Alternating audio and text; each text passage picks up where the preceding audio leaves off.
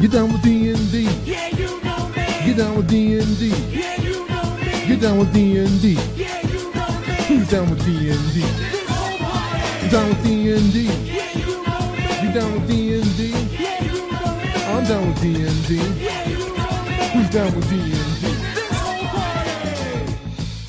Are you ready to get down with some D&D? I know I am, and I am joined, as I am almost always joined, by the misty, mature, and monumental Mad Wizard Merwin. What is up, Sean? I- feel like I've I've stepped into a dungeon, Chris. It, one might even call it a, a true dungeon. I mean, I've been in those true dungeons before. Also, I mean, they are they are immersive, and I even danced with a satyr one time. But uh, I think that the person who runs that, the the Archmage himself, Alex Kammer, is here with us. Is that is that correct? That's true. I've I've crept out of the shadows, and uh, Oh my God. you've dragged me out to uh, yeah to ri- ri- uh, ring secrets for me. Alex, I'm just. I, w- w- if you could just drop the invisibility spell before you start talking, it would not startle me so much. Oh, you bet. Sorry, my bad, my bad. That's okay. We are very um, pleased to have Alex Kammer, who is has his fingers in many, many things in the gaming world these days, uh, on the show with us today. Thank you so much for joining us. It's an honor to be here. I, I'm a fan of your your podcast. I love what you guys do. Oh, thanks. I mean, we're uh, I mean, we're also like friends with, and we know a lot of the folks out your way too, like Brett and Sean from Gaming & BS, and uh, Hobbs and friends of the OSR. Jason Hobbs, he's actually on the network with us, and he just got nominated for an ENnie. So, yay, Hobbs! Good on you. Yay! So, uh, but we'll get into all that stuff later. Um, do a few announcements, then we'll get into you, Alex. Very good. The first one, uh, the unintended consequences that ruined fourth edition's D and D's chance of success, but proved great for gamers. This is once again an article by uh, DM David. Sean, we've talked about a ton of this stuff. We've been following this along, and we actually did like an episode or two on this very topic. Uh, did you have anything to add before we, uh, before before I say anything else? No, I- I want you to go first because I think everything that that David covered, we've covered in some way. Uh, but I, we just need to point out that you know he is continuing this this series of blogs, and they're a really insightful look into the business end of gaming. And so I think it's important for people who are fans of the hobby and fans of the business to to understand.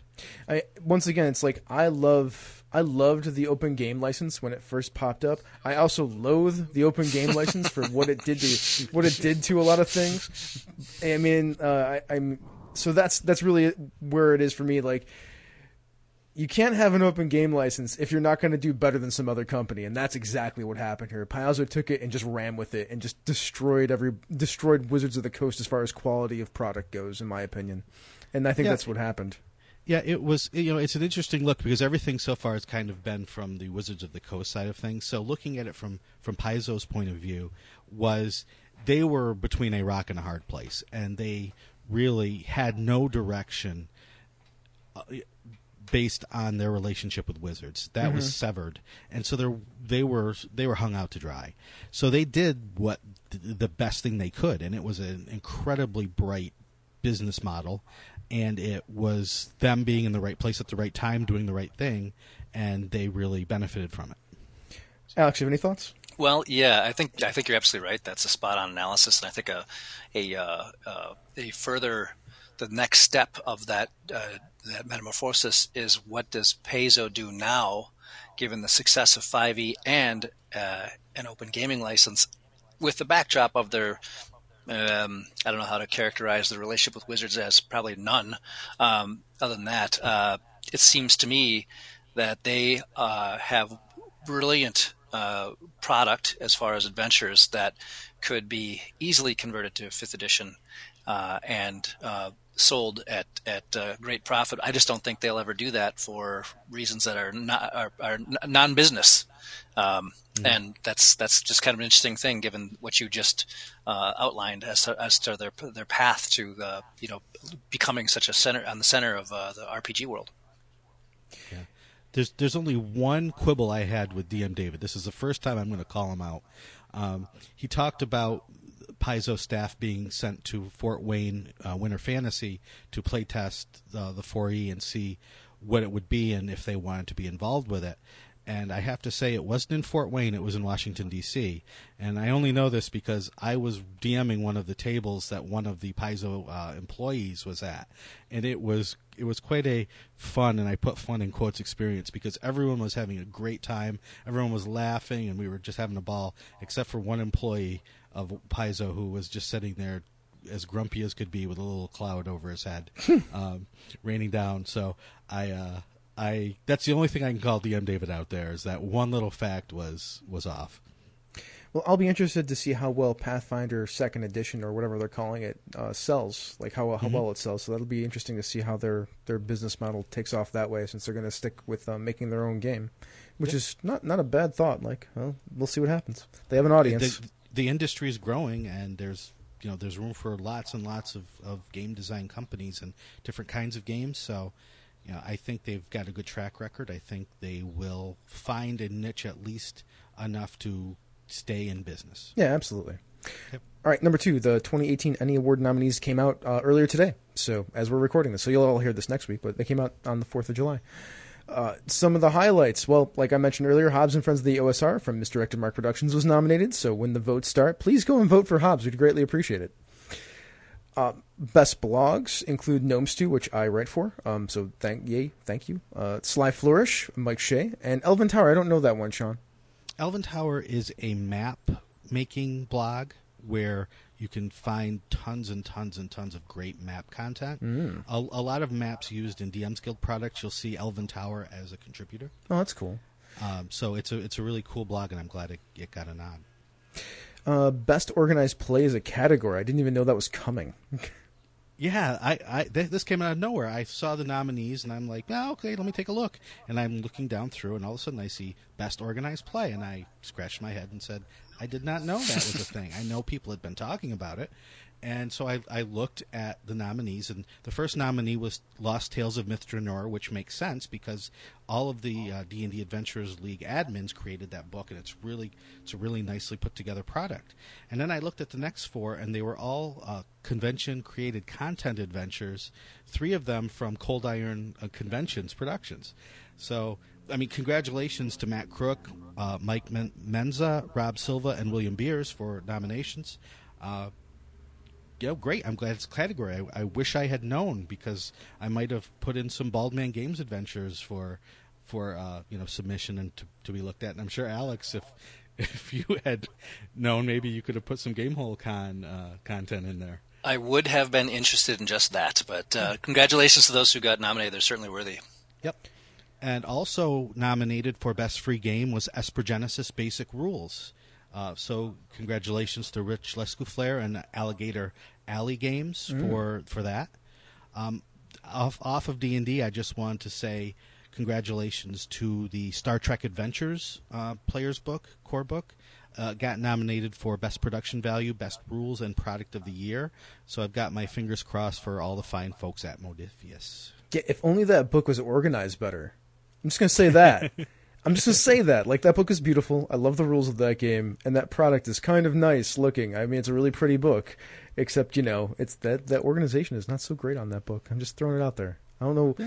That's fine. That's fine. I wasn't on the on the committee to pick nominees. I don't. I, I would have given it the first two. I don't know about the last one. Um, because you need to have all the things, right? It has to be the whole package. Okay, there's my opinion on that. Anyways, uh, last thing, Wizards of the Coast didn't submit anything, so there's no Wizards of the Coast products nominated. That's true. Yeah. And I don't know if that was accidental, if it was done on purpose. It you know, it would be interesting to know if if that was yeah, how that fits into everything. But I'll get an answer to that. I'll get to the. There you all go. right, all right, Alex, thank you. Uh, last thing before we get to Alex is uh, we have a thousand sales, over a thousand sales of the Return of the Lizard King. So thank you everybody who purchased it. We greatly appreciate it. Congratulations. We really do. Um, it's in that strange limbo between 1,000 sales and not quite platinum yet because you need about 1,050 or something strange like that to uh, to get platinum. But I really appreciate all the people that, that purchased it and who have been telling me that they're waiting for the sequel. The sequel will be out in the fall of this year, so um, hang in there and thanks again. All right, let's get to you, Alex. Thank you so much once again for coming. Uh, let's start with uh, who are you and what is your experience with D and D since you've been playing? Oh, um, yeah. Let's see.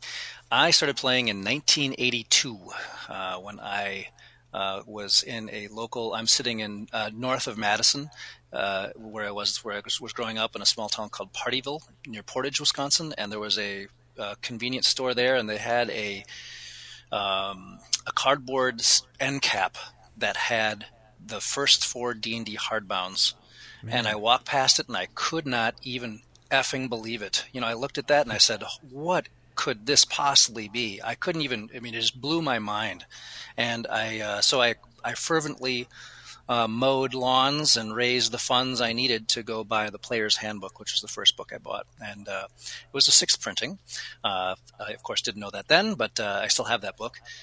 Um, and I started, I bought the books and they were pretty inscrutable for a 12 year old. Um, you know, I, I, thought they're awesome. You know, I was looking at things like the non proficiency tables and, oh my God, you know, how do you build a character and wait, you can, you can't do this if you're a dwarf and what, you know, and just, so, uh, it was mostly just creating characters. I think a lot of kids did that when they just started with a friend, you know, kind of kicking on characters. Also, the Traveller box set came out about the same time, so we're building mm-hmm. spaceships and the same kind of thing. You know, we never mm. actually played Traveller, but we're building ships. um, and so the same. So, uh, but then I kept all my stuff. I loved the books, and I loved. I was a big fantasy um, consumer of fantasy literature, and this that sort of dovetailed with it.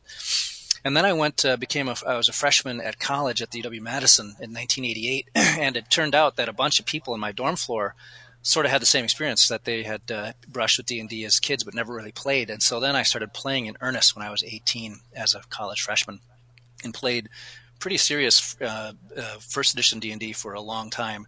And I remember when second edition was just coming out and it pissed me off because I was a broke college kid and I'm like I can't, I can't buy another set of books, you know, this is nonsense and I, you know, so I so I stubbornly played first edition for a long time uh, in fact, then uh, a couple of years, uh, you know, then I went away to law school, and when I was in law school, I did not play much D and D. But when I moved back to the Madison area to start my law practice, um, I started meeting uh, new friends and uh, same sort of experience. People about my age who had uh, played D and D as kids and wanted to play again, and that's how the Game Hole was formed. That's my gaming group that exists to the current day, and that started about 20 years ago.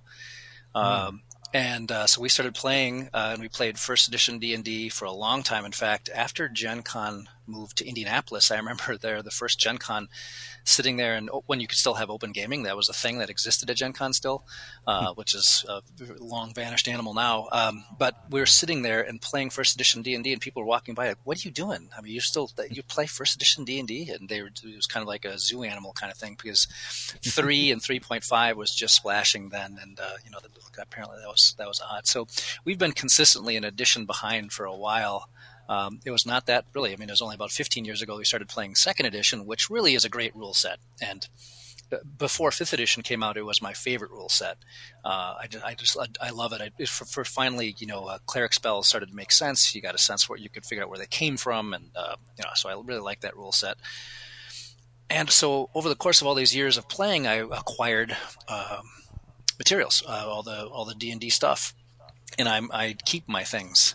Uh, and it got to the point where I was, I had so much stuff. I started to realize, man, you know, I have a pretty big collection, and I started really looking into. It was about 15 years ago that I started looking into the collecting side of it, and uh, I realized there's this uh, all kinds of stuff I didn't have, and I am just such a I'm such a classic completionist nerd. You mm-hmm. know, I just have that.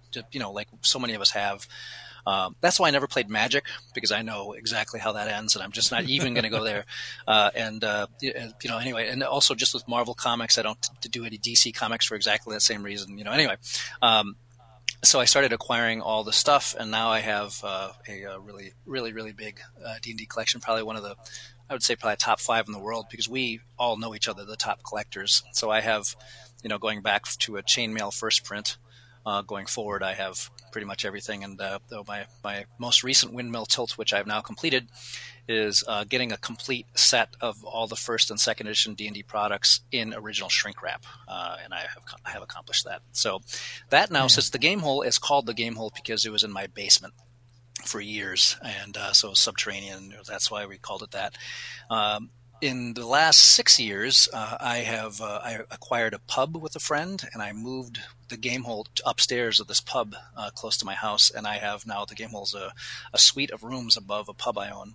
Uh, so it's pretty much the treehouse I always wanted, um, and uh, so that's you know, in I guess in a, in a pretty brief uh, description about where I where I've where I've been and where I am now, and I now am absolutely adore fifth edition D and D. I think it's just a fantastic rule set. I think Mike, Chris, and Jeremy and the guys did a wonderful job, um, and uh, it's completely energized my love of D and D, which I had a deep love for anyway.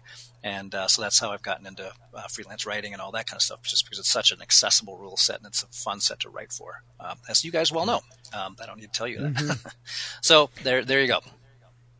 Yeah, as as someone who has been into the game hole, I can attest to its voluminousness, its extensiveness. Uh, I thought I'm going to say something. I, let's just see how. And I asked about one of the you know, solo adventures where you had the marker that you could scribble in, uh, and then see the text appear as you as you scribble over it. And not only did you have this obscure uh, adventure, you had I think two or three copies one open and then one in shrink wrap. And I was like, okay, yep, he's got it all. Yeah, it's uh, you know the, the to get the really old stuff too. Yeah, those ones are hard because the pens, uh, they you you lose them of course and uh, they dry out. Uh, but uh, yeah, those two there are two of those with the invisible ink pens. Uh, also the ones that have the magic viewfinder, you know, the red little piece of plastic. Yep. Uh, those ones are tough to find. Uh, you know, because people would geek out on for a little bit and they'd get bored and they'd lose the the the the, the interpreter, the viewfinder thing.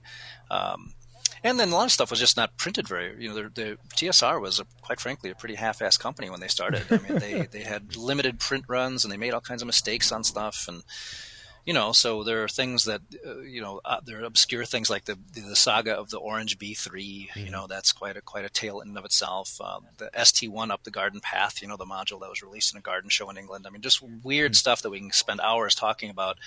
That there are only handfuls of copies. Uh, like the Jade Hare is another one that there are, as we know, as far as we know, there are only three shrink wrap copies in the world, and I happen to have one of them.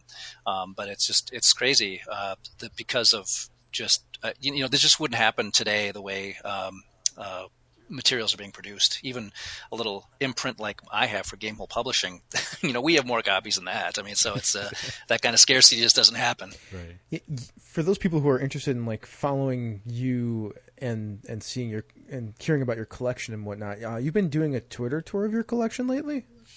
Yeah, yeah, that's that. That you know, started off. I, I just thought it'd be. I, I, I didn't want to. Geez, it's one of those things where I, I didn't want to be vain. I, you know, but people were asking to see stuff, and I thought, oh, okay, you know, and also, so I thought I'd do it in terms of a really a, a tour of the history of TSR. So starting with Chainmail One and in, in the in the mid '70s, and going through the brown boxes and the white boxes and the various printings, uh, to the era of modules, which which we are in, which in my tour I'm solidly solidly in now. I just uh, yesterday uh, my post was it's in 1987 we're up to, and that was the uh, hardbound uh, manual of the planes.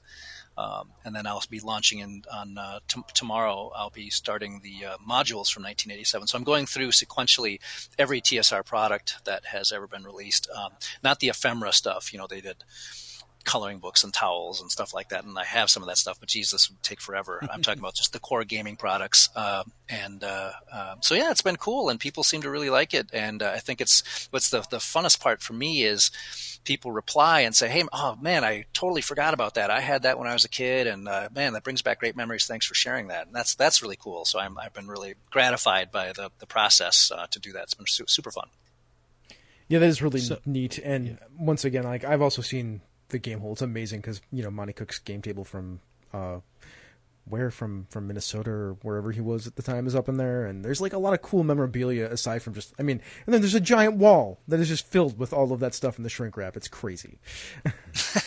Yeah, and if you know, and I I, I say this, and I um, anyone who uh, ever wants to see the game hole, if you contact me and give me some warning, and you're in Madison Madison area, and you want to check it out, I'm happy to to you know meet you over there and give you the nickel tour.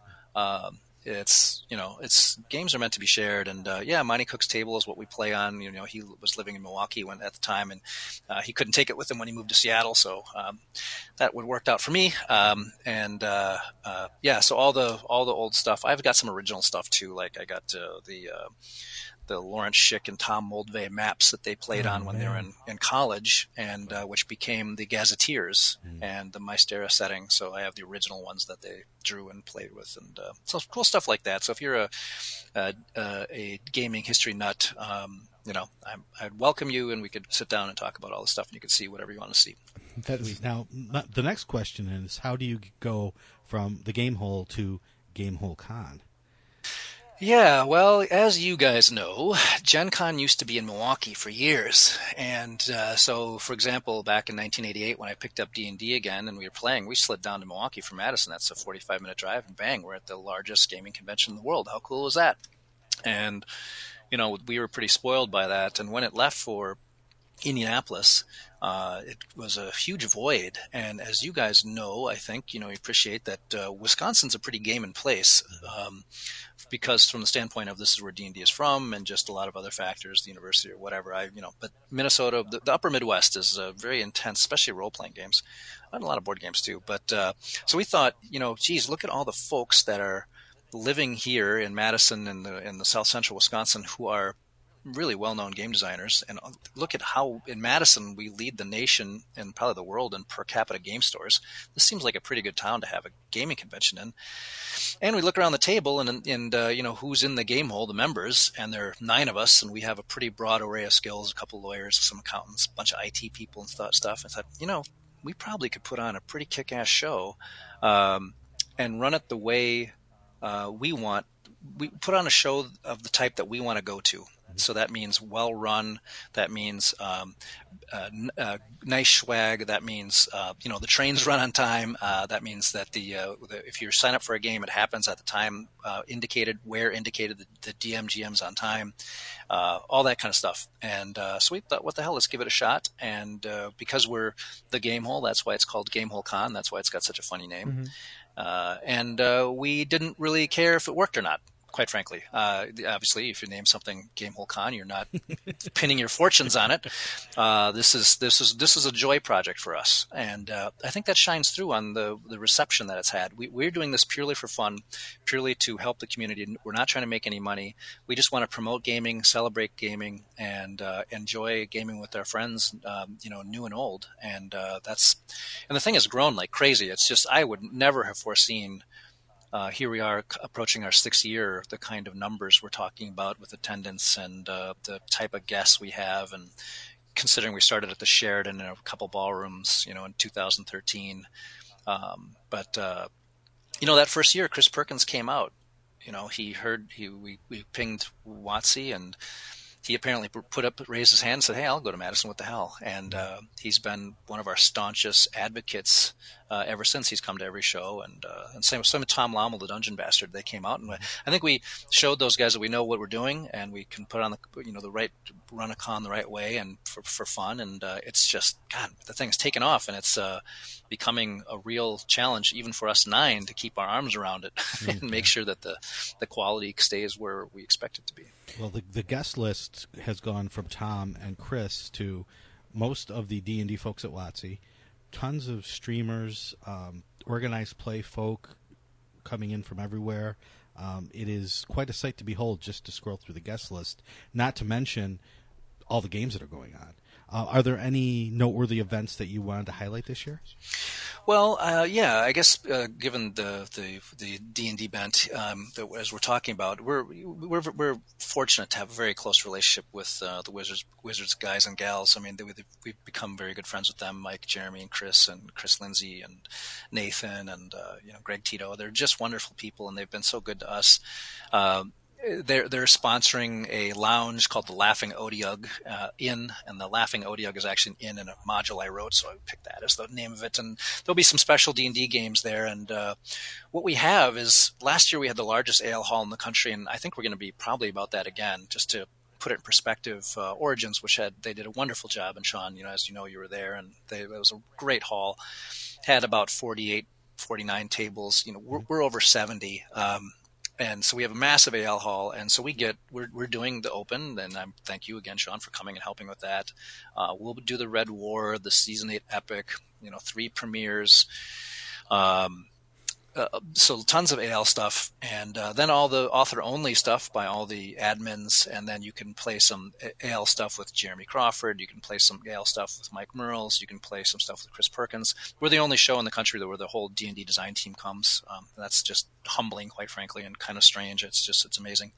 Um, but uh, beyond that, I mean, I I'm just I'm just actually this morning talking to a certain person uh, who is interested in coming, um, who is a very well known. Um, uh, personality in uh, online gaming, uh, who uh, the, sh- the, name of the show is with the initials CR, and uh, wow. so we're working out those details. So I believe Mr. Matt's going to be swinging by too, uh, which is which is pretty amazing when you you know add that you know Monte Cook and, and Steve Steve Jackson called me and said, "Hey, can I come back?" I said, "Well, of course, Steve, you can come back." You know, I mean, it's just it's just it's crazy. It's just uh, I don't know how this this all happened, but it's it's pretty neat. I mean, come on, I mean, Patrick Rothfuss is on the guest list. I mean, Monica Valentinelli, like it's it's kind of an, it's it's insane. Eric Lang's on the guest list, like it's nutty yeah, yeah. I think it's I, well. We've always the the reason, and and Sean, I hope you know you can you're a unique position to comment on this, and you can tell me if I'm nuts. But uh, we really try to make sure that when our not only just our attendees have an awesome time, but our guests do too. That we mm-hmm. really try to treat you guys well because you're the engines in this industry, and um, you know we want the show that for people to come. I, I, work hard actually to make sure that people don't overschedule. I mean, some of you guys come and say, "Hey, I'll run run you know seven slots of games." No, no, no, no. Just one, maybe two a day, but just just just slow it down and, and enjoy your colleagues, enjoy your time here. This is, it's not. No one's trying to make any money here. It's just have fun, and I think the the uh, I think our the industry folks appreciate that and uh, like coming to uh, it's kind of also end of the season. You know, it's in November. Uh, this year it's November 8 through 11 here in Madison, and uh, so you've gone through a lot of shows over the over the course of the year, and it's kind of a wind down mm-hmm. um, celebration of the of a successful gaming season. I guess that's the way I look at it anyway, and uh, I think that's what why people they I guess everyone always wants to come back, which is tremendous and flattering. Yeah, you're yeah. What, when I went two years ago, I can say that you know I felt right at home. It was a wonderful experience. It was it was strange to get on the bus uh, to go to the Gamehole Con and you know realize I'm sitting you know in front of of Margaret Weis and and sitting mm-hmm. behind you know s- some of the other luminaries whose games I you know worshipped in the 1979 and 1980 as I started playing, and I yeah, I felt like I should have gotten off the bus very quickly. Uh, but yeah, it was it was it's just a, it's just a great experience all around. For and I heard the same thing from just you know the attendees as well as the guests. Um, it's just a great celebration of gaming for sure. Yeah, I appreciate that. Thank you. Yeah, your uh, your attendance. It's like uh, last time I looked, and that was the year that I was there a couple of years ago. It was almost uh, somewhere between three and five thousand people showed up. Yeah, that's right. Uh, we've, you know, that's that's any business that grows forty percent a year is a real challenge uh, from just all kinds of standpoints, yeah. logistically and um, you know structurally and organizationally. Uh, and so we're trying to stay ahead of it. Uh, but yeah, we'll be in that we'll be in that four to five thousand range uh, this year. I mean, uh, you know, we have with True Dungeon, we have a lot of fans that come for that. We have a lot of AL fans. We have a lot of board game fans. You know, so there's a there's just a, and we're also we I have young children, and so do most of the most of the folks that are members, and we, so it's very important to be family friendly and uh, kid friendly. And so we have. I'm I'm just delighted with the uh, our kids track, which is taking off, and of course Wizards is very excited about that, and a lot of people are contributing to that. Uh, but my daughter, who's ten, is going to run her first game. She's going to run a game of Dungeon, you know, the the board game, mm-hmm. um, and uh, so she's just beyond excited. She can't wait for November, uh, and uh, so it's it's it's cool. It's it's just it quite frankly is emotional for me to see in our show a hall dedicated to um, six to 12 year old kids playing D&D and, and fantasy board games. I mean, I can't even imagine that as a child myself to have the opportunity to do something like that. And uh, yeah. so, yeah. You, know, you also do a thing that I, I, I greatly appreciate as a podcaster. I've been doing this for seven years. Like there's like a podcast row that you have these days too. Yeah, yeah, we do, and uh, yeah, exactly. You've, uh, you know, uh, that's a, a, an unheralded, uh, but, but getting better part of the industry are the the, the dedicated pod, podcasters. I mean, you guys aren't making any money on any of this stuff. I mean, it's a, this is a, this is all uh, for the love of the of the game and the industry. Uh, you know, guys like Sean and Brett and, and Hobbs. I mean, geez.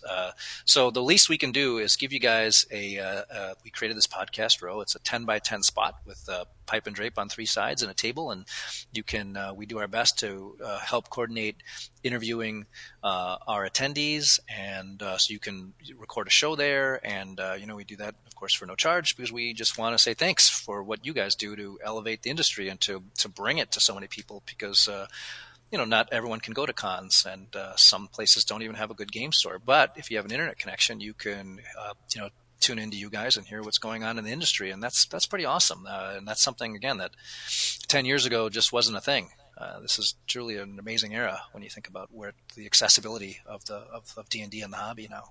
Yeah, absolutely. Uh, you mentioned True Dungeon a little while ago. I mean, I know you you were partially uh, you're one of the co-owners of True Dungeon. That's right. That's right. The, two, the two, my partners are Jeff and Lori Martin, and uh, Jeff and Lori have owned the, the True Dungeon from the get go, and they're from Carbondale, Illinois, and uh, just some of the nicest people in the world. Uh, Jeff is the the, the designer. Uh, he he's a a, a vastly underrated uh, designer, a game designer, given what he's done, which is to create a D and D um, uh, game with uh, with character sheets faithful to the original classes, uh, and you wear these sheets around your neck, and you have a little flashlight to look at them as you go through this walking dungeon experience. Um, with all kinds of fun things that we like in D&D, like magic weapons and potions and spells and all that kind of stuff, while balancing things like power creep, which is a real challenge for any designer. Mm-hmm. Uh, and the, the, that that vehicle are the tokens. Um, they're collectible tokens that have you know your weapons and and, and uh, uh, usable uh, one-time use things and armor and so on. And to so to produce magic uh, magic items in token form and still keep the game fun, so it's challenging without being too easy or too hard. I mean, that's a that's a very unique challenge when it comes to game design, and Jeff does an awesome job. And then just beyond that, the sheer uh, spectacle of the special effects is unbelievable. And every year, I just Oh, he man. always blows me away. You guys won't believe when you see. I stepped through uh, uh, the newest one. It's called N1 Astral Journey.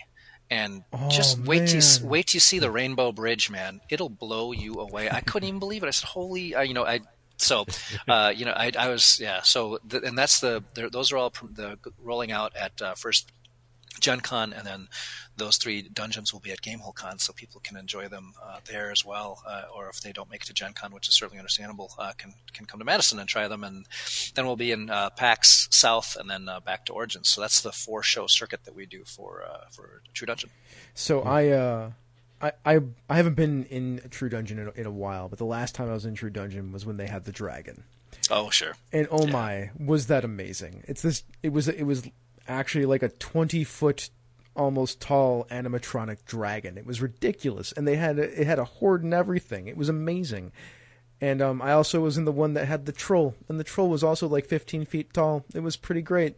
So if anybody ever gets a chance to do to try out True Dungeon. I highly recommend it. It's a lot of fun. Um, it's a lot of puzzle solving. The combat is really clever. You use a shuffleboard uh, mechanic where like you're sh- sliding these pucks down, and uh, you have to use the the coins they set into these pucks, and uh, that you're trying to.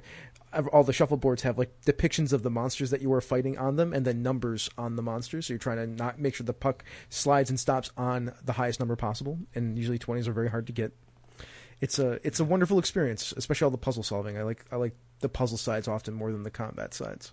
Yeah, and what I find amazing about what what this has done is it it was so unique when it was started.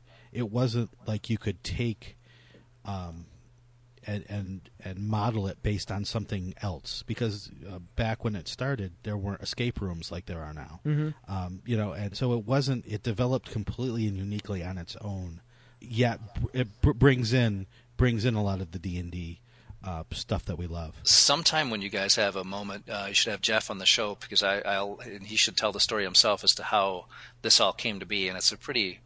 It's a pretty far out story, actually, and uh, uh, it's pretty damn entertaining. Uh, so that he's he's a he's a great guy and it would be a good guest for you guys. But uh, the uh, what I like also about it, it sounds crunchy, but it's not. See, my wife, for example, doesn't. She's very tolerant of all my stuff and all the gaming and all the cons I go to, which is wonderful. But she's not really into D and D herself. But she likes True Dungeon. It's very accessible to people who are, you know, sort of more gamer light. You know, who are just like fantasy stuff, but are not not into crunchy games. Uh, she uh, gets together with a. Uh, she has a, a group of friends, and they always do a run at GameholeCon. They have a great time. So it's not. It's just not for us, you know, uber nerds. It's for you know people who um, just just want to just experience it and uh, yeah, so that's that's the the, the, the range of, of play that it accommodates. Again, is uh, pretty remarkable. I couldn't agree more.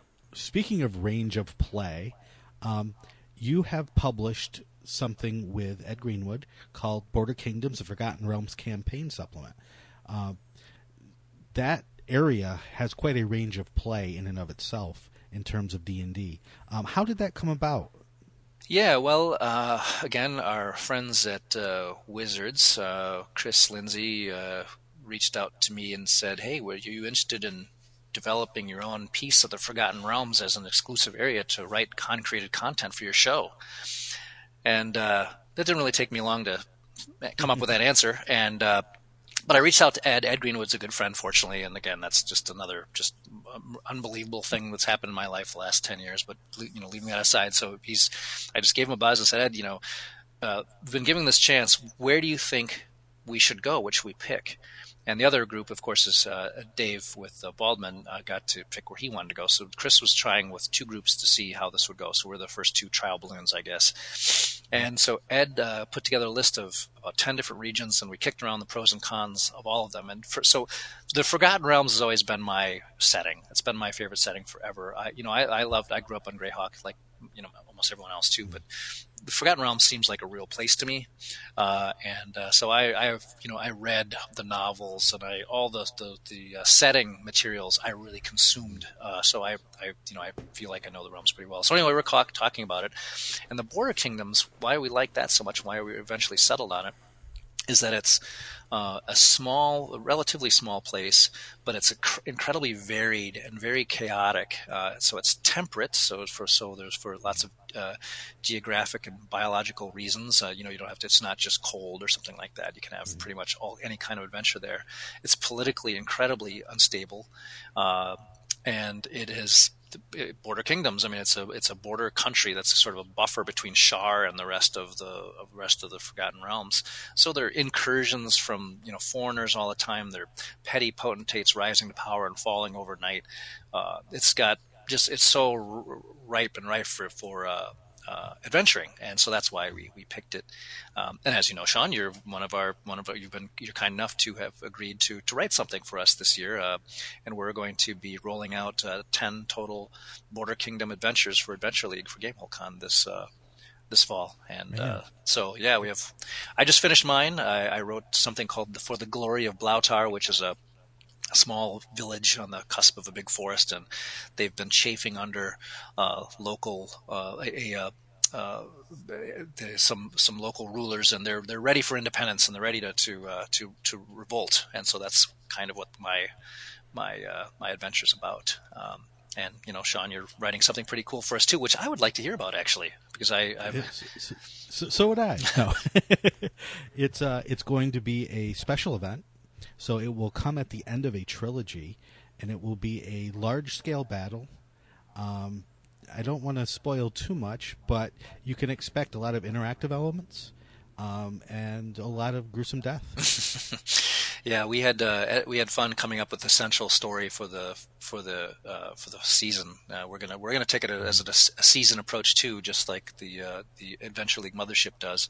Nice. Uh, and uh, so this in our first season, we have some uh, NPCs we've created and some characters that will endure to plague adventurers down the road. Uh, and uh, so uh, I think it's going to be fun. And I've, I've really been uh, delighted with the stuff I've seen everyone write so far. You know, Greg Marks is writing something. Uh, Alan Patrick's written, written, a couple things for us. Bill Benham is too.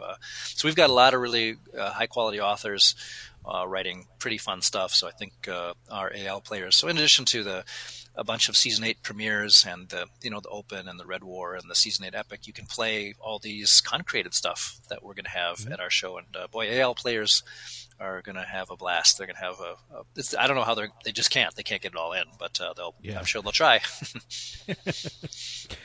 That sounds like an amazing uh, setup that you have there. Uh, why did you decide to go with a season structure for the Border Kingdoms?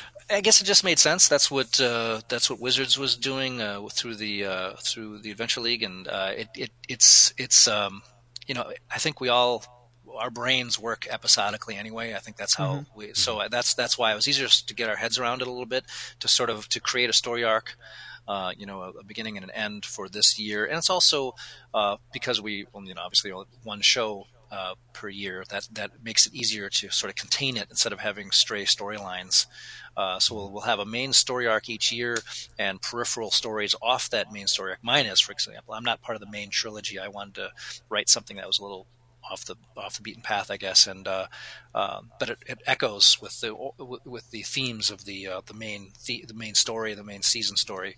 Uh, nice. Yeah, and uh, and I think the other the all the AL admins are, are not writing core stuff; they're writing peripheral things uh, t- to also introduce everyone to the Border Kingdoms. I mean, that's one of the funnest things I think about writing freelance writing is the world building piece of it. Mm-hmm. You know, when you're really fleshing out this little village of Blautar, for example, and what the what the what the you know what the flora and fauna are like and all that. I kind of geek out on all that stuff. Do you mind if we t- take a second to talk about the structure of uh, how you have things set up? Because I'm curious. I'm I'm very curious actually as to how you've set up the. Um, so you have. It sounds like you have a core trilogy that is like the main through line story. And I guess Sean, are you writing the? uh, Are you writing the, the the little mini special thing that comes at the end of that trilogy? Is that what the deal is? That is correct. And then you have so that would be six, four of the ten adventures. So then the other six are peripheral adventures that are just sort of um, based on the themes of that core trilogy. That's right. You will, uh, in you know, I, have seen some of them, uh, but in mine, I can speak to, of course, is uh, you will have references to the main NPCs. Uh, so their actions in the Border Kingdoms have ripples that affect what I'm doing in my adventure, and it'll underscore the, the central themes, uh, the, the central adventure theme, uh, and that's what all the the peripheral ones will at least have some reference to that. You know, not and some are very you know sort of far flung and not not you know you they're, they're they're also designed to be completely standalone so you don't have to be familiar with the the central story to uh, to play uh, to play this, these peripheral adventures, which will be great for those who can't come to the show and are, are, are uh, DM's Guild consumers. Uh, so we want to give things that people can run run run offs at stores and, and make it have make sense instead of having a we, because we kicked around a nine part series. I mean, geez, you can't. I mean, that's first of all, it's just difficult That's for people. To, yeah, and people can't do that at a show anyway. So Mm-hmm. we thought a trilogy is doable for you know the. The, the, the vast majority of AL players at a show, and then to cap it off with, with Sean's super fun event, I'm really looking forward to seeing how that all goes. Uh, and then so lots of other tales that are around it to surround it and support it. Uh, and uh, you know the then that that all the authors then can create their own NPCs, which can endure as they write stuff. Hopefully for us uh, for 2019 and 20 uh, in the Border Kingdoms and develop it. I mean, it's just a and Ed, you know, gosh, first of all, what a what a treat to be able to get Mm. this huge book of lore that the guy bangs out in a couple of weeks, and it's just print ready and perfect. And you just say, all right, bam, let's release it. And you know, details of you know 35 cities and probably 50 other hamlets and you know all the different kinds of little ge- geographical details and stuff and so it's when you have that to start with it makes writing so much easier and uh, and it's yeah it's it's it's a delight Yeah, that just sounds amazing and awesome at the same time. Like, are you thinking to take all this stuff and then collect it into a collection later to release to people? That's possible. That's possible. Yeah, and uh, yeah, yeah, certainly. I'm still learning. Uh, you guys are much more familiar uh, with the uh, the DM's Guild and how it works uh, than I am. And congratulations on the Lizard King success. I'm one of those purchasers. I think it's a wonderful product. So again, Oh, congratulations. Thank you. Um, but uh, you know, the Matt reached out to us about uh, you know doing a print-on-demand version of the of the Border Kingdoms book, and so that means, of course, getting it laid out differently and so on. So we're working on those kinds of things. So as we as we get a little more sophisticated with our uh, with our infrastructure, I guess, then we can do those kinds of things and, and make maybe publish an omnibus uh, adventure uh, packet or something. Um, but uh, no, but we'll certainly uh, release all the stuff that we've written this year in the form that it is. Uh, you know, we're commissioning original art covers for each of the adventures.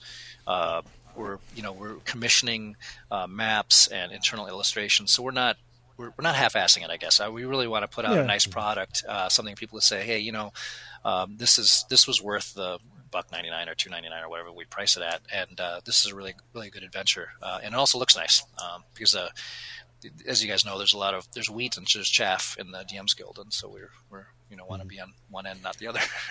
Yeah, I only ask because um, one, I, I mean, I'm a I'm, I work. I, I have a small publishing company too, uh, obviously, and I'm like, Yeah. I'm thinking about this. I'm like, wow, this would be a great set of products, right? Like this, the um, the Border Kingdoms book, print on demand, that'd be great. And then having this collection of adventures to be like the first season of the Border Kingdom adventures with a main through sto- storyline with that special sort of event at the end of it, and then like six supporting adventures that go around it. Like that's a really cool idea. I really like it a lot. I don't think I've, I haven't seen that yet as like a concept out there. So that's really, it's really pretty special.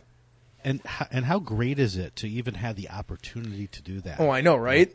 Grow, you know, growing up back in playing D and D in the seventies and eighties, and even in the nineties, where boy, I'd love to do this, but there's nowhere for me to go except maybe Dungeon or Dragon magazine, um, and just the the forethought that Wizards had to to let people do this. And so we can even have this conversation is is an incredible thing. Yeah, it is. And the, the growth of the. I remember when Chris Lindsay, we were talking about it years ago about, hey, I want to do this thing called DM's Guild. And he was telling me about it. I said, oh, okay. I, you know, how are you going to keep your hands around it? You know, you cut people loose with your IP, and, you know, what is? What are you going to.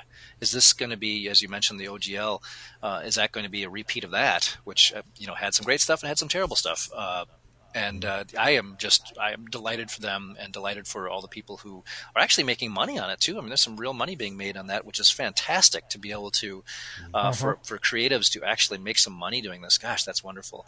Uh, and the success that it's had is is is is fantastic. Certainly exceeded what I thought was possible. I had no idea that it was going to be that popular and that the the quality of uh, of product was going to be that high. It's just it's fantastic. So I, yeah, I completely agree with you, Sean. What a what a what a wonderful thing they did, and uh, I, I think they would admit that they didn't even expect it to be quite as big as it is.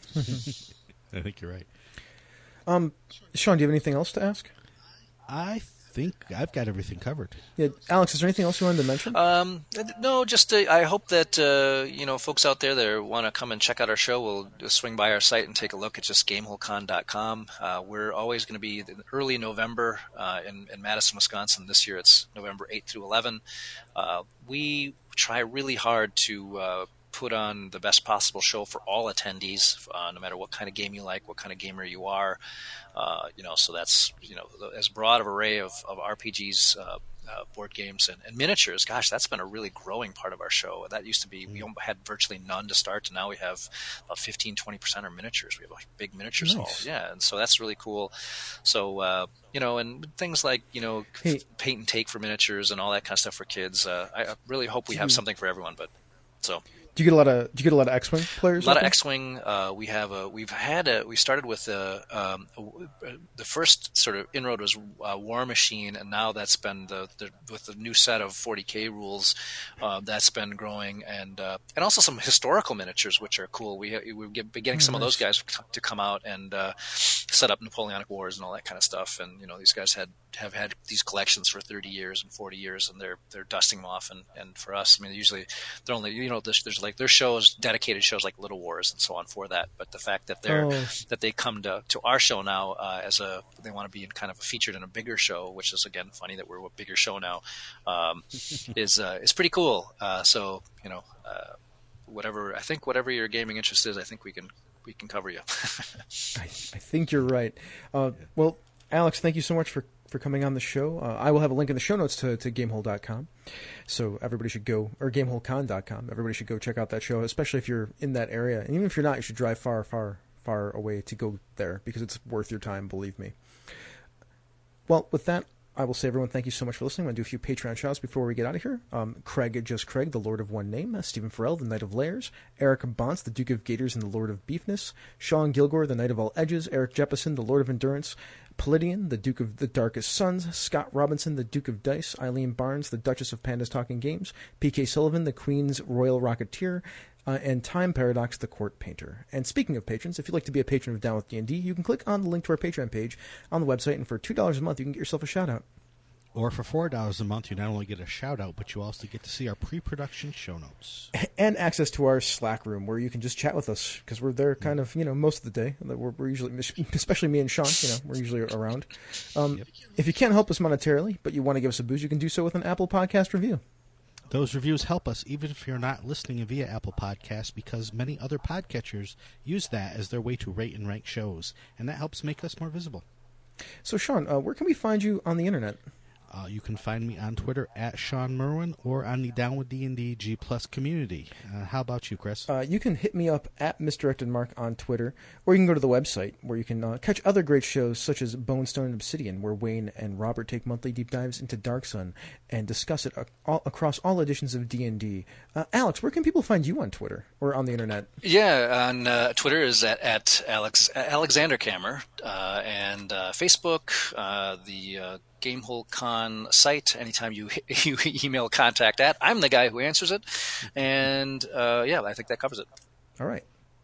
Thank you so much. Down with D&D is a Misdirected Mark production, the media arm of Encoded Designs. So, Sean, what are we going to do now? I was going to let Alex answer that. Oh. Alex, what are we going to do now? I think we're gonna lie down, have something cold to drink, and enjoy the air conditioning. Instead of I think that's yeah. even better than fighting those pesky monsters. I agree. I agree. Bye, everybody. Bye bye. Thanks, guys. Get down with D&D. Yeah, you know me. Get down with D&D. Yeah, you know me. Get down with D&D. Yeah, you know me. Who's down with D&D? This. You down with D&D? Yeah, you know me. You down with D&D? Yeah, you know me. I'm down with D&D. Yeah, you know me. Who's down with D&D?